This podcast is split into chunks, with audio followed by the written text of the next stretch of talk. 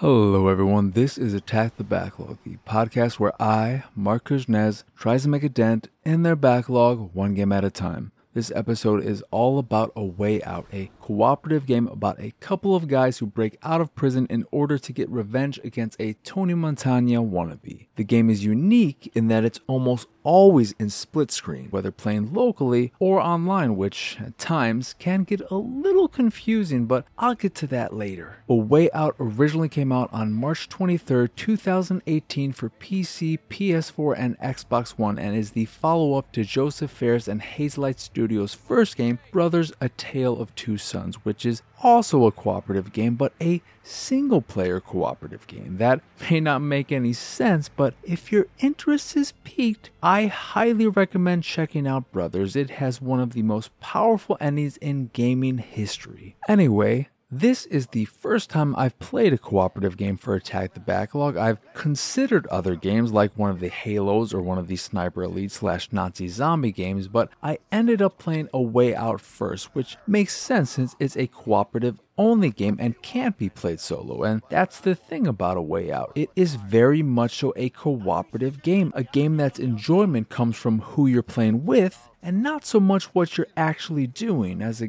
game, A Way Out is okay at best. As a cooperative experience, A Way Out was some of the most fun I've had with a game in years, all because it was an experience I shared with one of my best friends. And that's not to say what you're doing in game is bad or unenjoyable, but as a game, as a third-person action-adventure game, it doesn't control particularly well, and a lot of what you're doing isn't exciting on its own. In fact, some of the most exciting sequences are only exciting because the cinematography is incredible. I can't stress enough just how good the camera work is in this game. From the way it moves between the two characters during chase scenes, to the way one side of the screen will shrink to emphasize what's happening with one character, and so on. The cinematography turned otherwise average moments into exciting, sometimes ridiculous rides that me and my friends screamed and laughed through as if we were starring in our very own action movie. It's as if someone decided to make a Bad Boys game but couldn't get the license to Bad Boys because,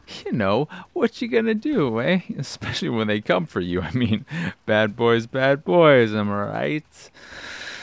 And the reason why my mind went to Bad Boys is because some of the situations you find yourself in are so ridiculous and over the top that you can't help but think of your actions as being very Michael Bay-esque. At one point, you're being chased by an endless supply of cops who you have to take out with your unlimited ammo shotgun while your buddy is driving and trying not to run headfirst into oncoming traffic, which is kind of reminiscent of the highway chase in Bad Boys two. Then there's the time when you're both on dirt bikes trying to escape from the very very persistent cartel who have an unlimited supply of grenades to throw your way, or the surprisingly tense and thrilling scene where you and your buddy have to paddle down some racing rapids without damaging your boat too much. Some of these moments, and ones not mentioned, wouldn't have been exciting on their own, but having someone with you is what elevates them. Watching my friend jump over my head on his dirt bike made me audibly gasp. Seeing my friend almost run into a semi-truck while we were getting chased by the cops just about gave me a heart attack, and when one of the handful of twists happened, a scene that followed quickly became very tense. Tense because it was my friend on the other side and not just some A I character. But A Way Out isn't just intense sequence after intense sequence. There is plenty of downtime as well, where you can just relax and compete in a game of Connect Four or horseshoes. Or maybe you just want to hit a few balls where one player is the pitcher and one player is the batter. These little moments don't add much to the story being told, but they added to our story, the story me and my my friend created while playing A Way Out. I don't think the games of Connect four meant anything to the in-game characters, but after I beat my buddy twice in a row and then stood up before he could get his win by default during our third game, that's a memory we created. A memory only we have, and it's those kinds of experiences and moments that make A Way Out truly special. Is the story important, or should I say is the story good? Not particularly, but it does what it needs to do in order to keep you moving forward.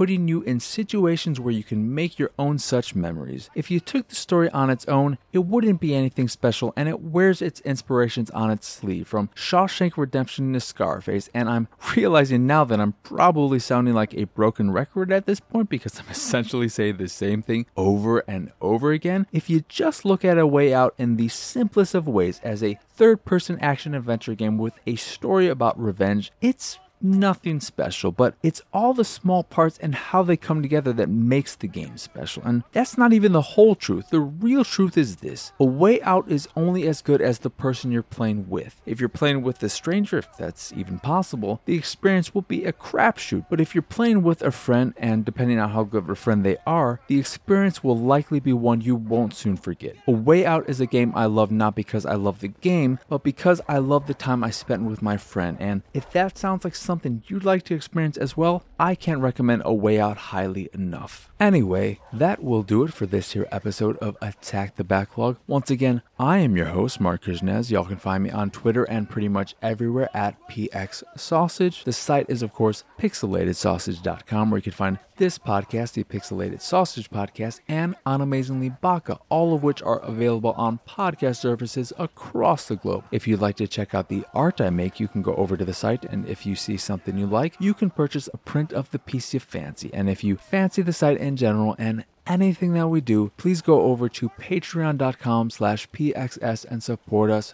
that way. As always, thank you for watching or listening. I hope you enjoyed this here episode, and I hope you have a wonderful, wonderful rest of your